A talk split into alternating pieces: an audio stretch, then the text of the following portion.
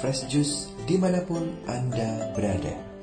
Sesaat lagi kita akan mendengarkan Fresh Juice Sabtu 24 Juli 2021 bersama Romo Albertus Joni SJY dari Palembang. Selamat mendengarkan.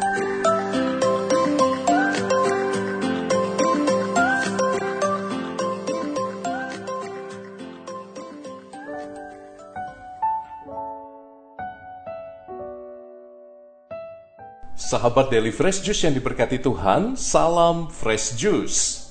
Hari ini 24 Juli 2021 adalah hari Sabtu dalam pekan biasa yang ke-16. Saya Romo Albertus Joni SCJ mengundangmu hari ini untuk masuk ke wilayah sabda yang menghidupkan. Tenangkan batinmu dan undanglah Roh Kudus untuk berbicara dari hati ke hati dengan engkau. Bacaan kita hari ini diambil dari Injil Yesus Kristus menurut Matius bab 13 ayat 24 sampai 30. Yesus membentangkan suatu perumpamaan lain lagi kepada para muridnya. Katanya, Hal kerajaan surga itu seumpama orang yang menaburkan benih yang baik di ladangnya. Tetapi pada waktu semua orang tidur, datanglah musuhnya menaburkan benih lalang di antara gandum itu lalu pergi.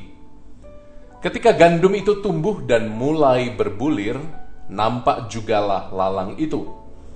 Maka datanglah hamba-hamba tuan ladang itu kepadanya dan berkata, Tuan, bukankah benih baik yang tuan taburkan di ladang tuan?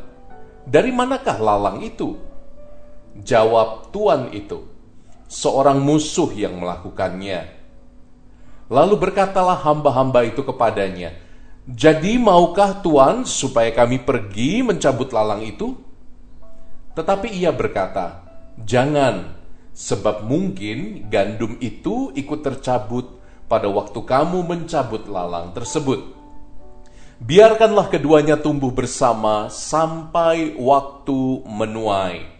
Pada waktu itu aku akan berkata kepada para penuai, kumpulkanlah dahulu lalang itu dan ikatlah berberkas-berkas untuk dibakar. Kemudian kumpulkanlah gandum itu ke dalam lumbungku. Demikianlah Injil Tuhan. Terpujilah Kristus.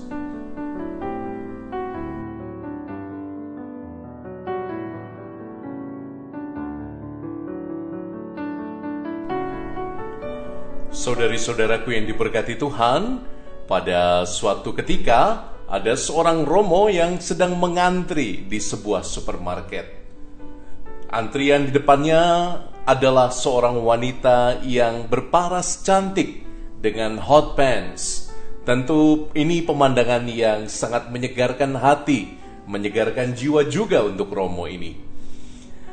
Tapi tiba-tiba ketika dia sedang menunggu antrian untuk membayar belanjaan di kasir, Romo ini mendengar bunyi lirih yang kemudian diikuti dengan bau sangat tidak sedap. Rupa-rupanya wanita cantik dengan celana hot pants di depannya kentut. Dan benar saja pendapat para ahli, semakin kecil suaranya, semakin mematikanlah bau gasnya itu. Seketika itu juga Romo tersebut hendak protes. Tetapi sebelum sang Romo mengatakan sesuatu, perempuan muda itu berbalik dan berkata kepada Romo ini, "Jika Anda bisa mendengar suara itu, itu tandanya Anda tidak menjaga jarak." Kemudian perempuan ini masih melanjutkan, "Dan jika Anda bisa mencium baunya, itu berarti Anda kurang kencang menggunakan masker. Untunglah saya mengingatkan Anda pada protokol kesehatan. Begitu kata perempuan ini. Saudari-saudaraku yang terkasih dalam Kristus, pernah nggak berjumpa dengan tipe orang yang awalnya menyenangkan, ramah, hangat, namun tiba-tiba dalam sekejap berubah menjadi pribadi yang yang dingin, yang egois, yang tiba-tiba tidak kita kenali lagi. Perubahan itu terjadi di mana-mana ya. Begitulah manusia. Dia dapat berubah seketika. Tidak ada yang mampu menebak isi hati seseorang, bukan? Siapa juga dapat menyangka bahwa yang cantik parasnya ternyata bisa begitu mematikan bau kentutnya. Saya menceritakan kisah ini kepada Anda, tidak usah tanya siapa romonya, karena sering kali kita menjadi tergagap-gagap dengan perubahan watak seseorang. Apalagi bila kita sebelumnya menduga bahwa pertemanan kita dengan orang tersebut yang berubah watak tadi ternyata sudah cukup mendalam menurut perasaanmu. Oh, dia kawan lamaku. Oh, dia teman baikku. Oh, dia masih family dan kerabatku. Oh, dia pasanganku. Oh, dia suamiku. Dia istriku. Tetapi mengapa tiba-tiba dia dapat berubah seperti ini dalam sekejap waktu? Well, bukan sekali dua kali juga saya mendengarkan kisah orang-orang yang kebingungan karena tiba-tiba entah orang yang dikasihi atau situasi hidup yang tidak baik-baik saja ternyata melemparkan mereka ke tempat yang tidak pernah mereka impikan sebelumnya. Teman-temanku yang terkasih, sabda Tuhan hari ini benar-benar berharga untuk kita yang sedang bergulat dengan realitas yang tidak baik-baik saja. Bukankah kita sering kali berpikir bahwa kondisi yang sempurna dan ideal adalah kondisi yang tanpa cacat, tanpa kekurangan, tanpa penderitaan? Bukankah sejak kecil kita sudah diajarkan untuk punya mentalitas sempurna? Kalau ada yang kotor, bersihkan, buang bakar dan selesai perkara.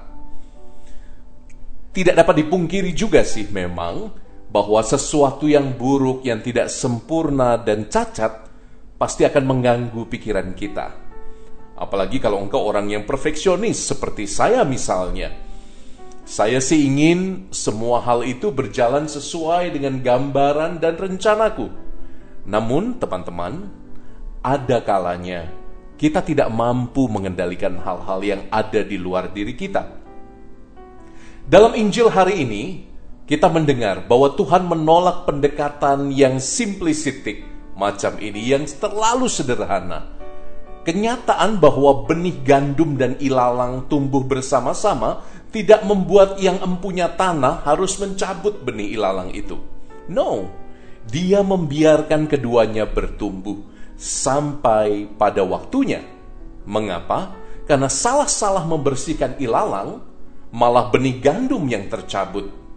Jangan-jangan malah kita melakukan lebih banyak kerusakan ketika kita berusaha mencabut yang buruk dan yang jahat, yang cacat dan yang tidak sempurna.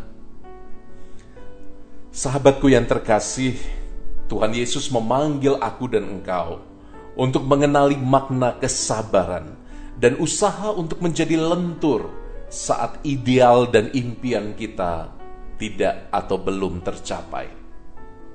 Kesabaran Kristiani bukanlah pertama-tama kemampuan untuk menanggung penderitaan. Kalau kesabaran itu hanya kemampuan untuk menanggung penderitaan, maka juara tinju dan juara UFC itu yang paling hebat dalam melakukannya. Tapi kesabaran Kristiani menurut saya adalah kapasitas untuk memberikan waktu pada seseorang, termasuk dirimu sendiri, dan memberi waktu pada sesuatu untuk menyingkapkan kebaikan sesuai waktu Tuhan, sesuai kehendak Tuhan yang paling baik. Namun kesabaran Kristiani bukanlah sebuah pasifisme atau karena saya bersabar maka saya ongkang-ongkang kaki, maka saya menerima begitu saja. No. Kesabaran Kristiani bukanlah sikap seorang pasifis yang membuat kita tidak bergerak atau tidak berdaya. No. Kesabaran Kristiani dicirikan dengan kesadaran bahwa kebaikan Tuhan selalu punya waktunya sendiri, punya jadwalnya sendiri. Dan saya pada saat yang bersamaan mengambil bagian dalam usaha agar setidaknya si gandum lebih berbulir, lebih bernas, lebih berisi, dan tentu saja lebih cabi dari yang lain. Jadi alih-alih Anda stres dengan keadaan yang tidak baik-baik saja.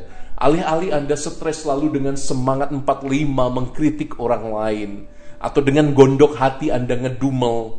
Cakep-cakep kok kentutnya aduhai.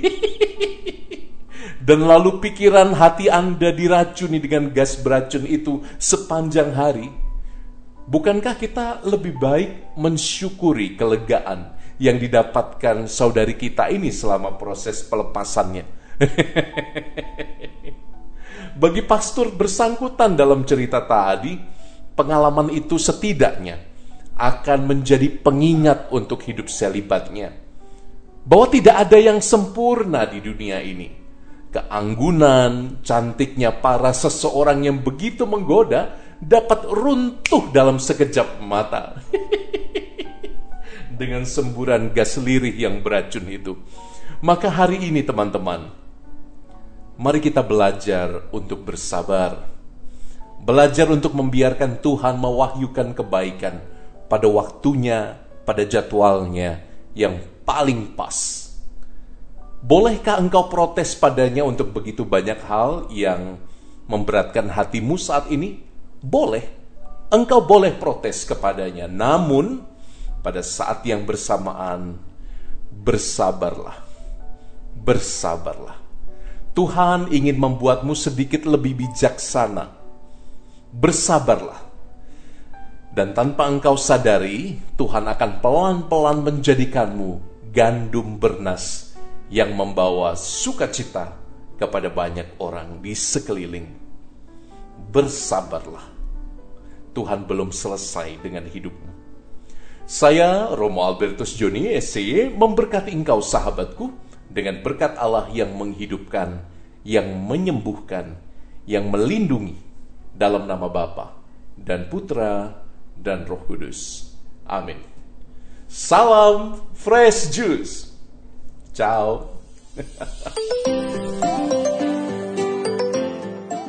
Sahabat Fresh Juice, kita baru saja mendengarkan Fresh Juice Sabtu 24 Juli 2021. Terima kasih kepada Romo Albertus Joni untuk renungannya pada hari ini. Sampai berjumpa kembali dalam Fresh Juice edisi selanjutnya. Jaga kesehatan dan salam fresh juice.